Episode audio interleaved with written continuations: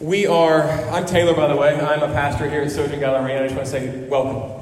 You're so, so welcome, and I'm, I'm glad to be with you, worshiping Jesus, worshiping the triune God through the person of Christ this morning.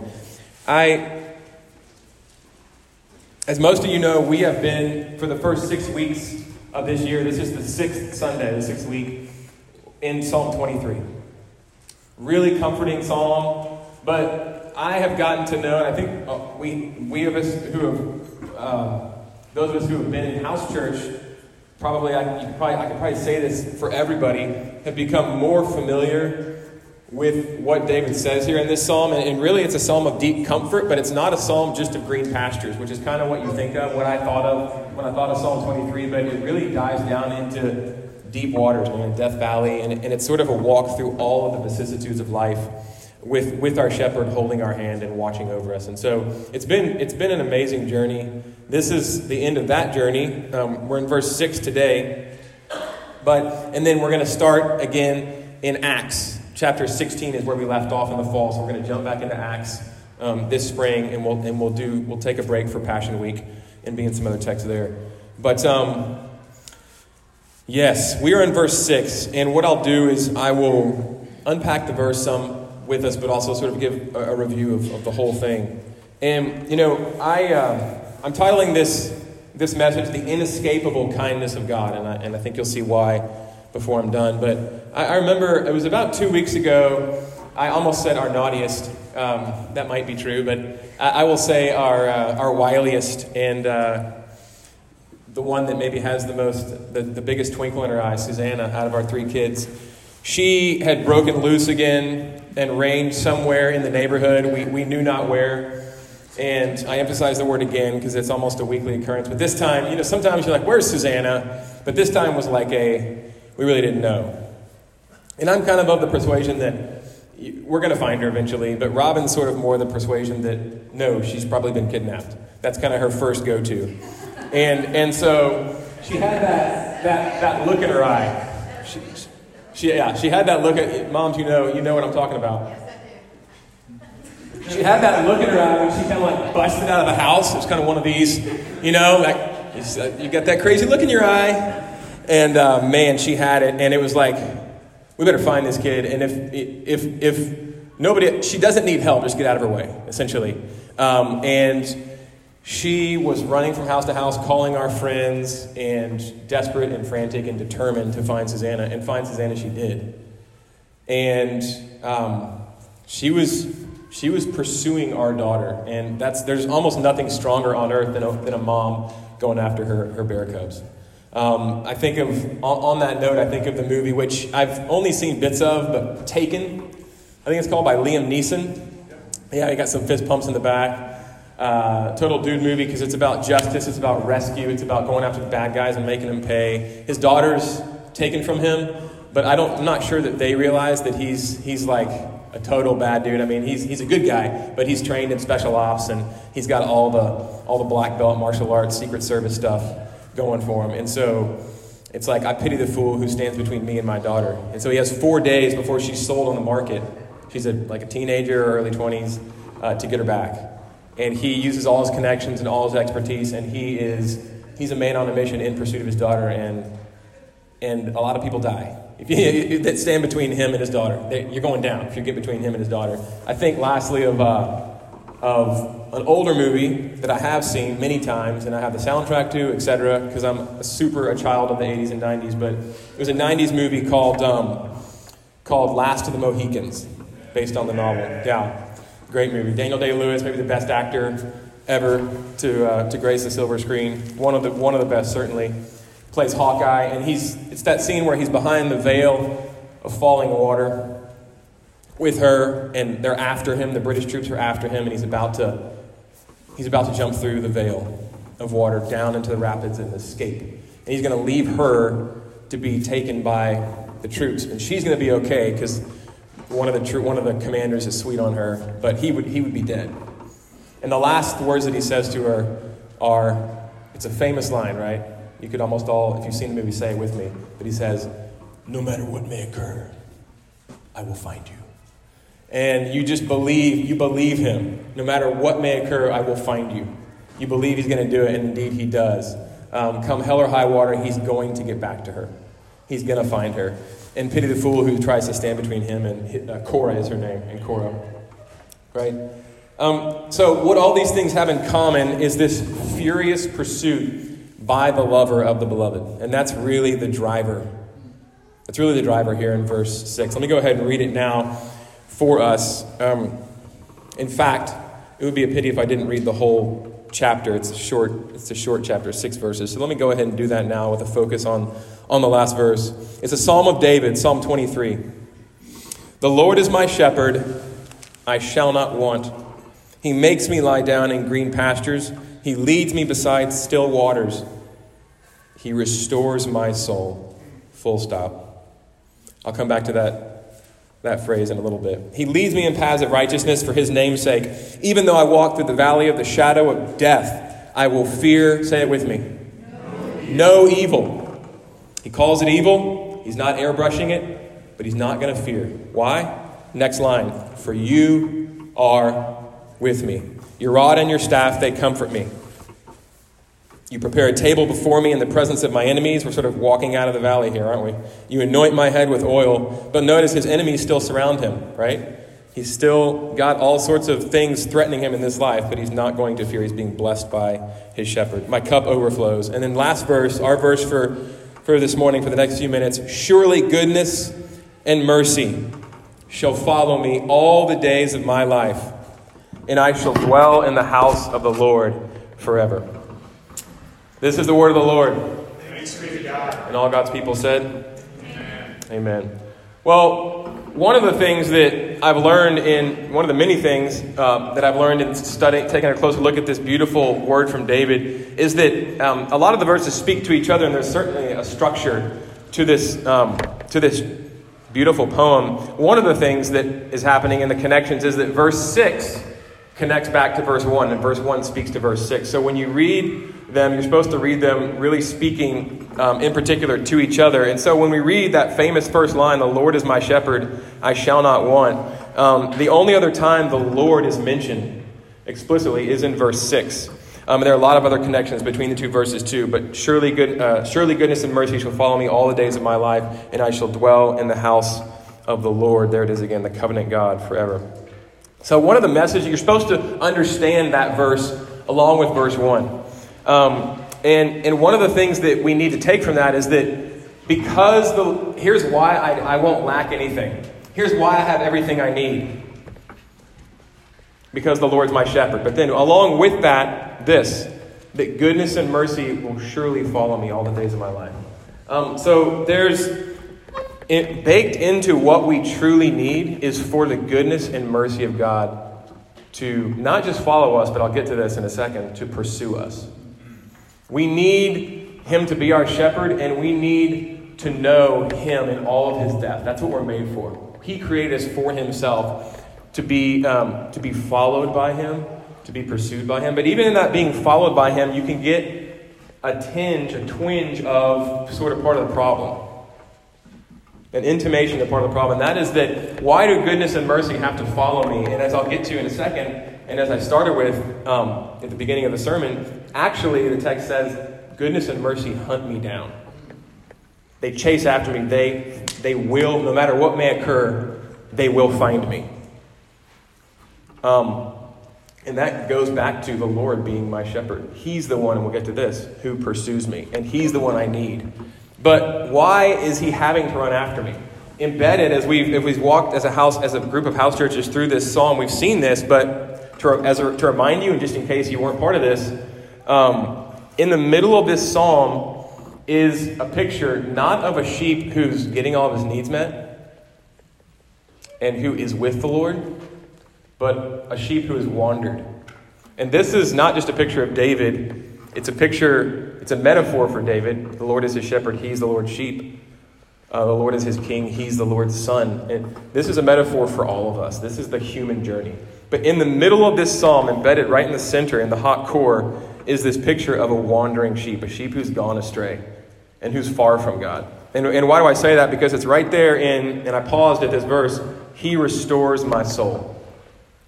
And again, this is review for most of you, but you kind of miss it with that, it's a, you see that a little bit like he restores me. I need, you think about a car needing restoration or a house, like it's old, it's damaged, it needs to be beautified.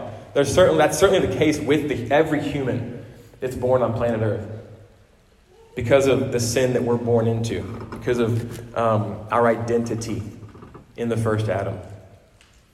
We are broken on the inside. There's something terribly wrong with us. As much beauty and power and creativity as we see in the human race, there's just read the newspapers, just look inside your own heart. There's something terribly wrong. But there's also something terribly wrong because of that with the world, right?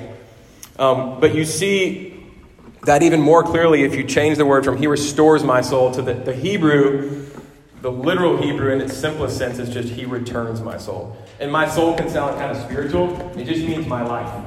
Everything about me, living, breathing, my spirit, my physical, my immaterial part, all that makes me a, a, human person, made for the shepherd, made for God, made to know Him, made to feed on Him, which we will do in a minute by faith in Jesus Christ after I finish here. Um,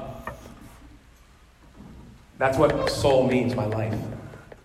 But I have, uh, my soul has to be not just restored, but returned is what the Hebrew means. It's just a simple word for literally, I returned this garment that I borrowed from a friend. And we've talked about this too, but embedded in that, there's a lot implied in that term. And notice that this is, this is the picture of a man who's walking down into the valley of the shadow. He's a sheep who has to be restored. He's a sheep, and we are sheep who have to be returned. Embedded in that is what? Returned from where? From somewhere we should not have been. Brought back to verse 1 and verse 6, brought back to God's house, brought back to the place we need to be surrounded by, encountering His goodness and mercy. But we've wandered. We've wandered, we've gone far off. Um, Jesus tells a parable that I'm going to now touch on, and you're all, almost all, familiar with it, but that's okay. Um, some of the things we need most are just to be reminded of the the truths that we already know, to have them put back in front of us again. Preach the gospel to me again, brother. Um, Jesus tells one of my favorite parables in Luke 15, the parable of the prodigal son. Right? And it's really the, prod, it's really the parable of two sons. Uh, one of them is a wastrel who runs away, and the other one is one who stays at home but thinks that God's mean and a taskmaster. Um, but the first son, he, he, this really gives us a picture this story that Jesus tells about the human condition, it really gives us a picture of really the whole sweep of, his, of human history and the sweep that the Bible gives us, but also the sweep of this psalm, which is kind of the narrative of Scripture. Um, and that is that we start in the Father's house. This son is in his Father's house, and he basically says to his Father, within the cultural milieu that he's in, he basically tells his father, I, wait, I, I would rather you were dead. And here's why he says that to him. He doesn't say that explicitly in the parable, but he says it to him because he says, I want my inheritance now. When do you typically get your inheritance from your parents? Yeah, when they die. In this culture, certainly. Okay, so he's basically saying, among other things, to his dad, I wish you were dead. It would be better if you were. Give me my half. Now, any other parent would have backhanded the kid or given him a stern lecture or been, certainly been heartbroken, and this father no doubt was. There's lots of evidence for that here. But he gives him his part of the inheritance. He gives him what he asked for. And sometimes, you know, Romans 1, a lot of times, the worst thing that God can do for us is to give us what we ask for. Because the Good Shepherd, he gives us not everything we want, thank God, because if I gave my kids everything they wanted, they'd be dead in a ditch somewhere, right? But He gives us what we need. And that word, I shall not want, is a little bit stilted, a little bit ancient, but it really just means I, I lack nothing. All my needs are met. He gives me what I truly, truly need. And what I truly need, we'll, we'll dig into this more in the next few minutes, is Him, right? Him, His protection, His person. Um, but the Son says, Give me my half. And the father gives it to him. And then what does the son do? He, he goes to a far country.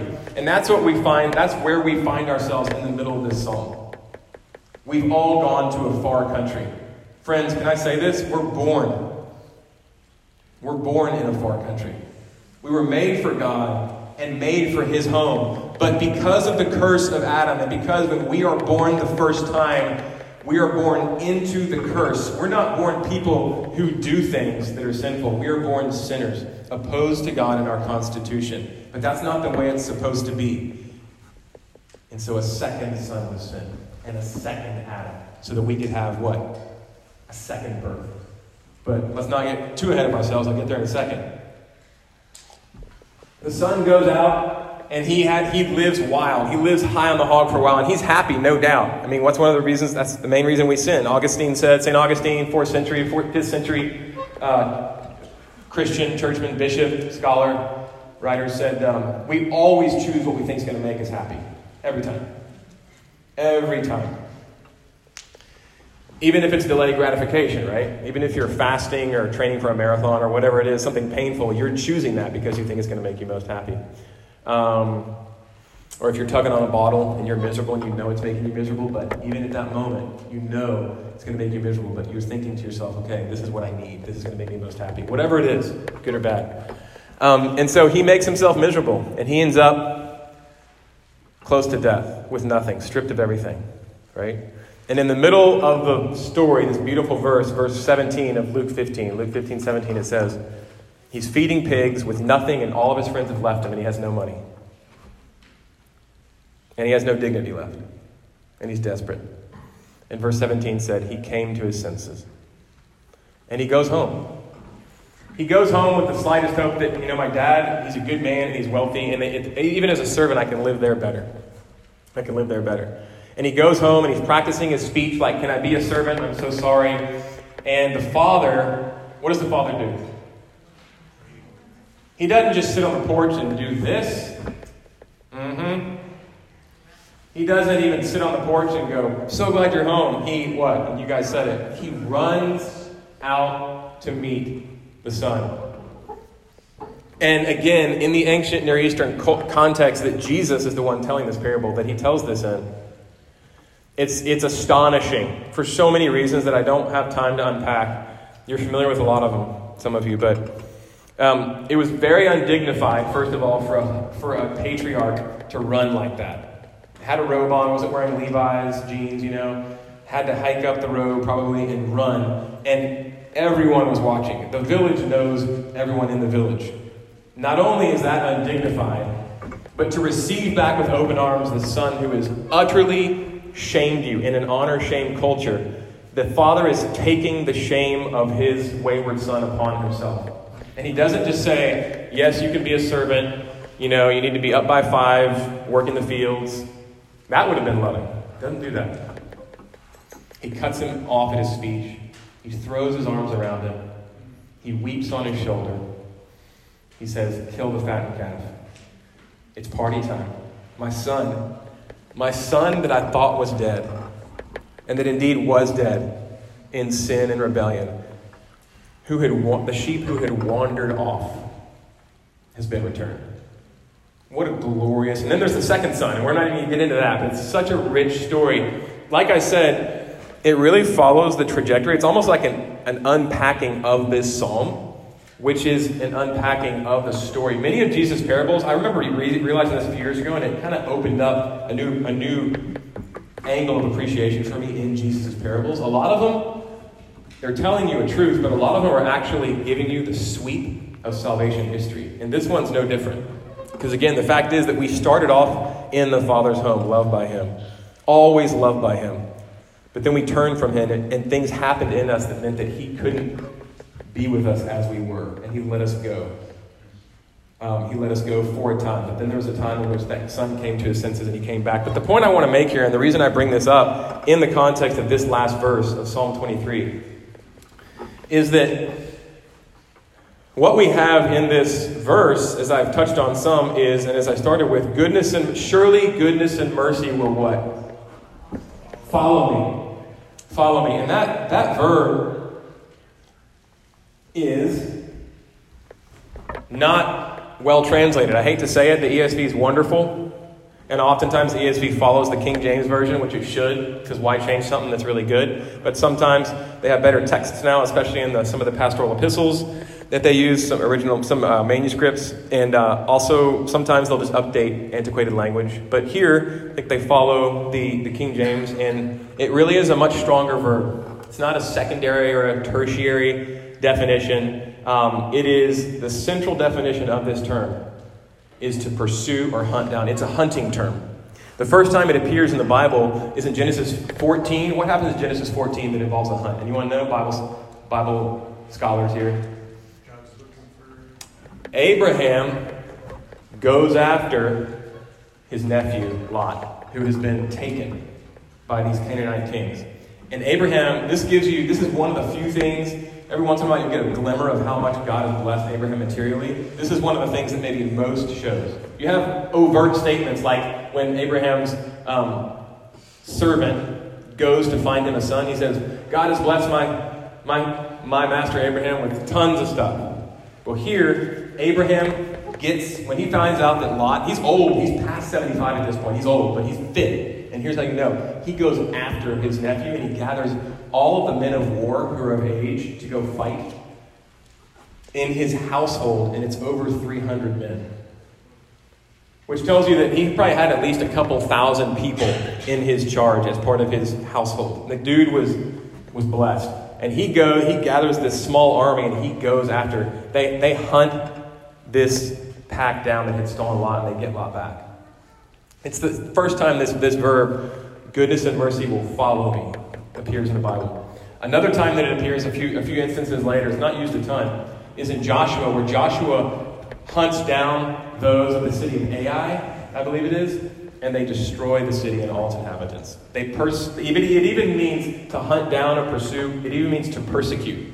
It's a, it's a violent, aggressive word.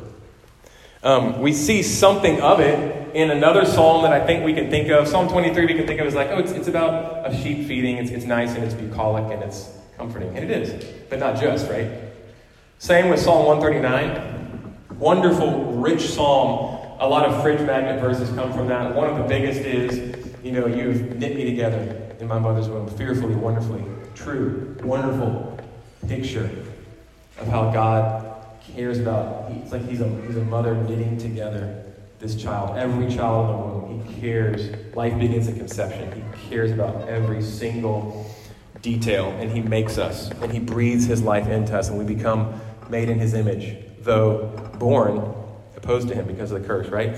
But Psalm 139 is actually another psalm that's uh, it's really aggressive. Um, it's basically a psalm of David trying to escape from God, as it were, and not being able to. So let me just give you a, a, a one instance. Psalm 139, 7. Where shall I go from your spirit, or where shall I flee from your presence? If I said that to my wife, man, that wouldn't be good. We'd be, she'd be, I'd get cold shoulder for at least a couple days. Where shall I flee from your presence?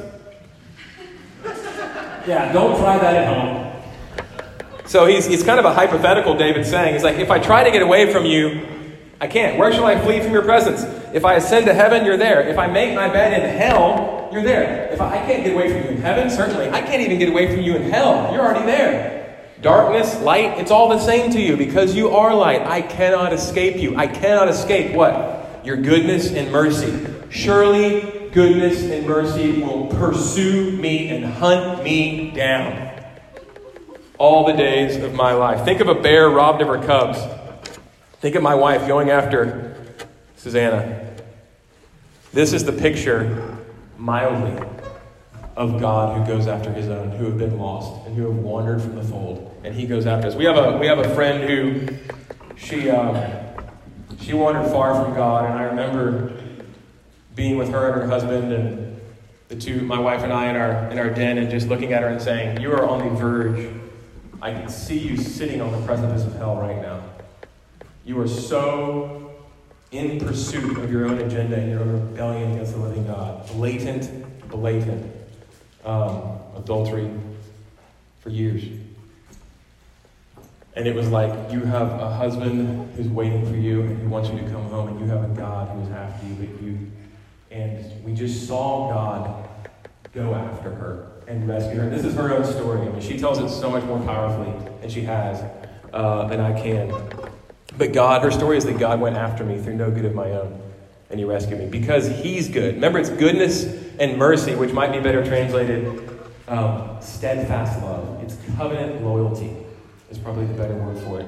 Um, that God, that, in which God goes after us, right? Um, it's my story in many ways. In a sense, it's a story of all those who have been captured by Christ. And this is the kind of God that we serve. Think about Paul of Tarsus going after Christians to put him in jail, and what happens? You know, is God a gentleman on the road to Damascus? No, he, he, he interrupts and blinds Paul throws him off of his horse and grabs him by the neck, as it were, by the scruff of the neck, and says, and says, Why are you persecuting me? You're mine. And Paul just surrenders. And that's the sense in which the best way I could lead you to Christ is just to say, surrender to the living God. He's coming after you in his goodness and his mercy. Um, but, but I want to bring this back to the parable um, and then say a few things and close us um, as, we, as we move into communion here. But um, why do I bring up the goodness and mercy will hunt me down all the days of my life? Right on the heels of the parable of the prodigal son. First of all, because in the text, so I wanted you to see that. That David's saying, Man, goodness and mercy will, will pursue me all my days. But also that it actually does fit with the parable of the prodigal son, even though at first it doesn't seem like it does. And a lot of you know this, but it bears repeating.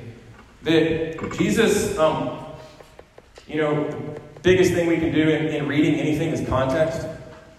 It's the most important thing. Uh, certainly when Jesus is telling his parables, who's he telling them to? Um, why is he telling them? In what other stories? Is, he, is it set in a group of, of stories? Well, this particular parable is not the first story, but it's the third that he tells all in a row to the same people who are basically like, why are you spending so much time? They're religious people like me, like pastors essentially. And we can tend to get uppity. And we can tend to start to think that God's about good behavior. It's not the gospel. So they're like, why are you spending so much time with sinners?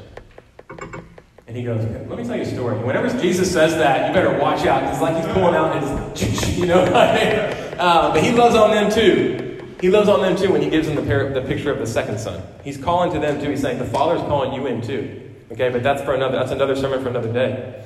But the point I'm trying to make here is that the parable of the prodigal son is the third that he tells all together. So what is my point? You're supposed to interpret that parable on the heels of the other two.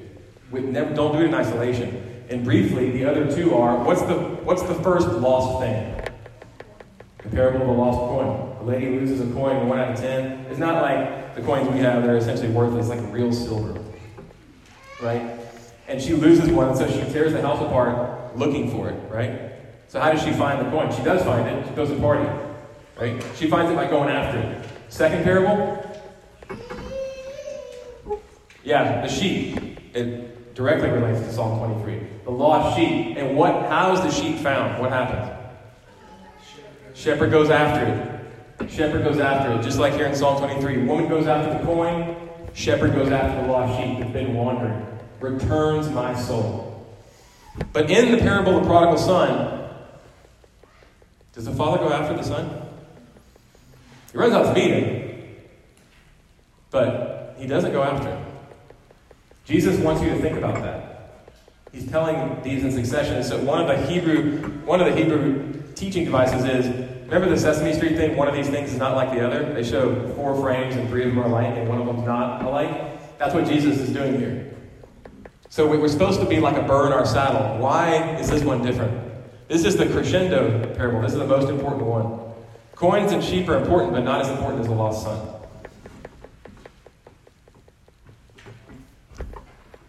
And remember, this is a story about the sweep of human history, about what has happened, how God has come to rescue us. So in the parable, true, the Father doesn't go run out. But in the sweep of human history, he does. The Father doesn't, but who does? The Son. And who's the one telling the parable? The Son. Jesus. Jesus is sitting there saying, Yeah, the older brother in the parable, he was sitting there like this mad that his younger brother came home. Not only did he not go after him, he was the one in charge of the family household. He should have. He didn't. And he wasn't excited. Far from it. Quite the opposite. I sometimes can tend to have that sort of reaction when I see a sinner come into the kingdom. Hopefully not, but man, on my worst days, it's like I get into behaviorism, cleaning myself up. That's not what the gospel is. The gospel is about Jesus coming to rescue us who are far from God and in our rebellion and wickedness and sin, hating Him. When we nail Him to the cross, He's praying for us. He's dying for us. He's paying for our sins. He's making us clean. He came for the sick. That's what He tells His enemies. That's what He tells us. And the point is, we're all desperately sick. And those of us who see it have a chance because God's going after us. So Jesus is sitting there telling this parable to them. And he's basically saying, I am the Son. That the Father has gone after you. The Father is going after you. His name is me, Jesus. I am the most precious thing to my Father. I am his beloved. He has sent me. He has sent me on a rescue mission that makes Liam Neeson look like a little mama's boy. That's right, I said it, Liam. I'm gonna. I hate letters Liam Neeson. Jesus Christ passing through the heavens in the fullness of time, Galatians 4, to rescue us. Hey, at infinite cost to himself. We can be brought into the house of the Father because he was thrust out. He who had every right to be there. We are pursued, hunted down by goodness and mercy by God himself because he was thrust aside and crushed so that we can be made whole. Isaiah 53. It pleased the Father. He loved his son not because he's a sadist. It pleased the Father to crush his son because that was the only way. St. Anselm, a thousand years ago. St. Anselm of Canterbury. You know, Cur Deus Homo in Latin. Why did God become man?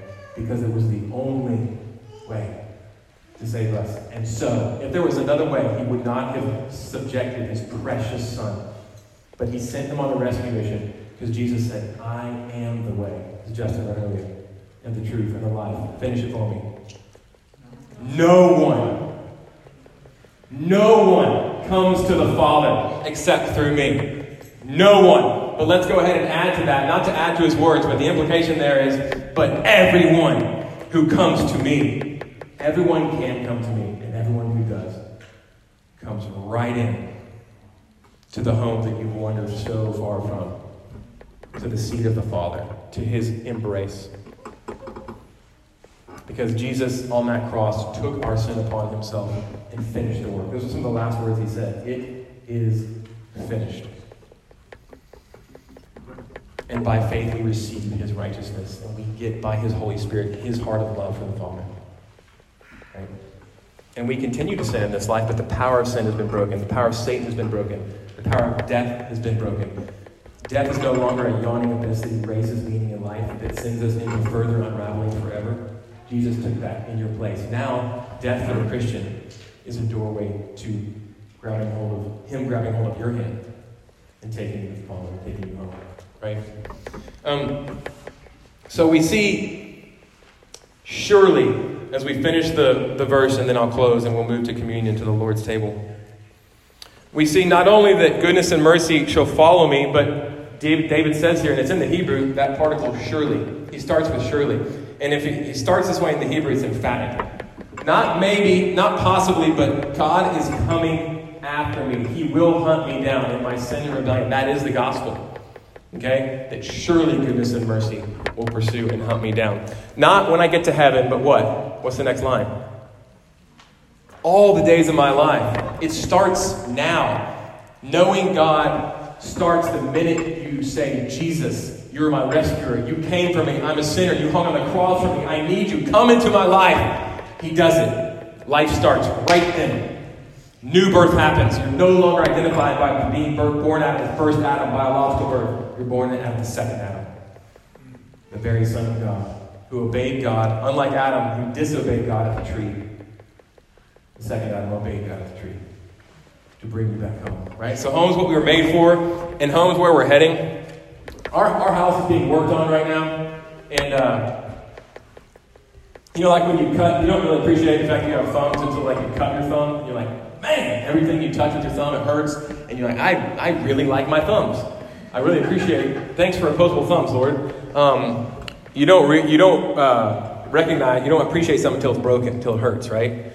And, you know, the house, I, I take it for granted. It's such a blessing, though. Um, not having most of our house to use for the past few months and no kitchen, it, man, I really appreciate a workable house. I was with a homeless man this morning, And honestly, confession time, I wept when I got in the car because he's a guy that I talked to a few weeks ago, and he remembered me. I say that because like he was, he's he's dealing with some stuff, man. He, he's talking, he's beating the air and talking, and I I kind of ginned up the courage. I feel like the Lord was again, the Lord's the one who goes after us, and so we, and I'll finish with this. We, as we're marked increasingly by Christ, we are marked as people who go after those that are hurting. And I've seen that in you guys, and, and it's been so encouraging um, and exhortational for me. Um, and so, but I, I went and, and, I talked to him just briefly, briefly, briefly, gave him like a, like, you know, a protein bar or something. And then this morning at the taqueria, um, I said, what's up? And, and he had his, his pack of cigs and his coffee. And I was getting some breakfast tacos, so uh, I, I, never ordered three, I always ordered two, but I ordered three that morning. And, uh, and so you have to order them first, otherwise I would have bought them a couple, but you have to order them first, and I was kind of in a hurry to get here. And so I was like, man, I, would you like a taco? So I had a free one to give him, because I had still had my two. And, uh, and then he's like, yeah, I'd, I'd, love just one, so I gave him the taco. And, uh, but I just, it was 7.15, and I wanted to bring him here, but, because he belongs here, you know? Like, um, but I was just like, man, two hours of him is our first time here worshiping in the Marriott, and and so I just sat in my car and wept, like, I want to be I want to be a people who, in goodness and mercy, know that we've been pursued and who run after the And I want to also have a place. That's one of the reasons I want to bring that up. I want to have a place. This is an amazing place. I love that we meet in our homes. I want our homes to be places, and our hearts and our lives to be places where we do that. We go after people and bring them into our life and, love on them in Jesus' name. But I also would like, we're looking at a place on Hillcroft that in a few months might be ready. And if we have a place like that that we're renting or whatever, it's right there you know, where I just love it to be an open door mission, really, you know, and, uh, and, and obviously we don't have to wait for that. But bit confession, bit of a of a vision casting, but I um, you know, goodness and mercy will follow me all the days of my life as I close down. Just kind of giving giving you these two things. Um, goodness and mercy. Where did, why does David choose those terms? He chooses those terms because they come right out of one of the most important passages in the Old Testament. Exodus 33 and 34. And it's in those passages that God reveals himself to Moses, I almost said David, at Moses' request. Moses is in love with God. He says, We're not going to the promised land if you're not going with us, and I want to see you. And God says, Get ready. I'm going to have to cover you and a bunch of other stuff. But he says, I will make all of my, here's the term, same term, goodness, pass before you. It means beauty, goodness, all things that are good, God's the source of. And then he later says in the next chapter, chapter 34, he uses the term, if you have the ESV, it's, it's twice in there, in verses 7 and 9, I think. Um, I am the God of steadfast love. And the word means covenant loyalty. Um, and so this, these are words that God has revealed himself to David, uh, to Moses, as this is who I am. So the, the short answer to the question, goodness and surely goodness, not maybe, not possibly, but definitely, without a doubt, surely goodness and mercy will hunt me down all the days of my life. What are goodness and mercy? Goodness and mercy are the living God Himself, and He has hunted us down in the person of Jesus Christ. And what we're made for, where we came from, is home. And what we're made for is home. When I look, when I think of home, I think of a sort of snowy day. Um, I'm, a, I'm, a, I'm a Dickens fan. I'm a Wind in the Willows, Kenneth Grahame fan. I think of a snowy day in a snowy street and having rags on and being really cold and seeing a house with these thick window panes and there's a glow inside and there's a family inside and there's a fire crackling and you kind of press your your red nose to the glass and you're looking at what's going on inside that home. It's like you have this, the settles, the high back settles in front of the, the hearth and the big wood beam, and you have, you know, the guys, the man of the house, his feet are up on the, the ottoman, being, being warmed by the fire. He's got a mug of ale in his hand. And, uh, and he has, you know, some big, big uh, oaken bookcases with cloth bound and leather bound books uh, floor to ceiling on them, and you have a happy family in there that are, the, table is, is plied with all sorts of rich feasting food, and there's, there's merriment, there's happiness, and there's warmth, and there's fire, and there's candlelight, and, it's, and that's what I think of when I think of home.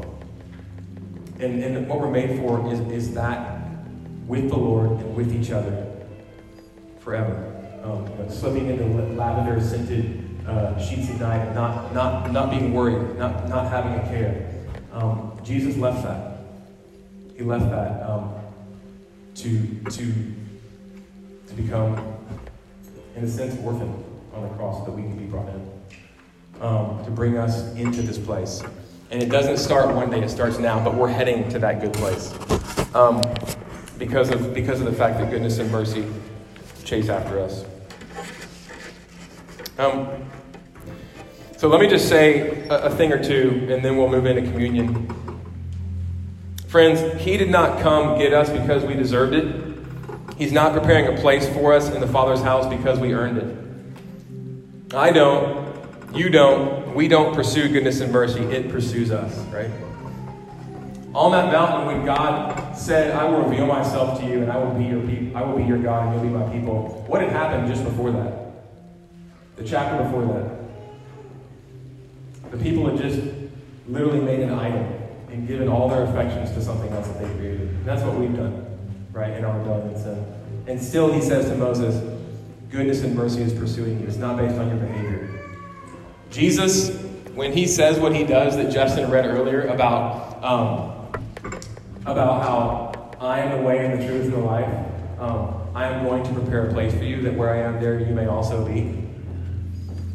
The very thing that precedes that in the text, John 14, is the end of John 13. And what, what happens right before Jesus says that to them? I am going to bring you home. I'm going to lose home. I have left home to come bring you back home.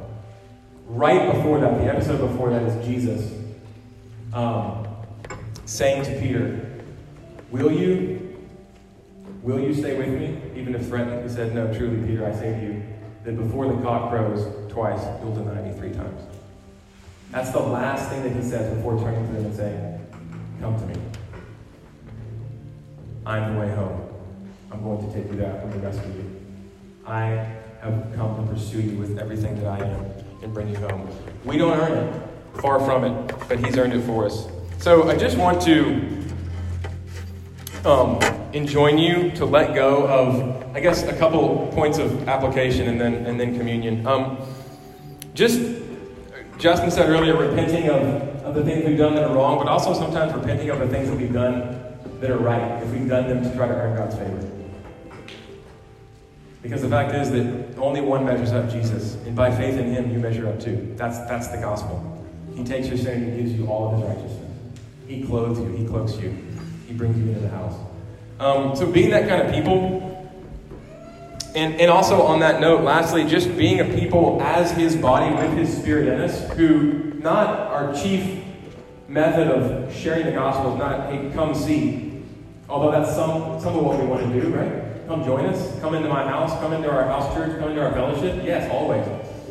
But to be a people who, like Christ, are people who go, who go out. And that's what increasingly we're focusing in on as a body of believers to help you to do that better, to help you to be a people who take Jesus' word seriously and have his spirit inside you and go out and make disciples and go after people who are lost and broken and hurting. Um, and also, that's us too. There's a sense in which we are all broken and hurting, but we've been found indeed we are Christ. And so, and so going out to one another and being honest about that, and finding fellowship there, and finding help in, in Christ.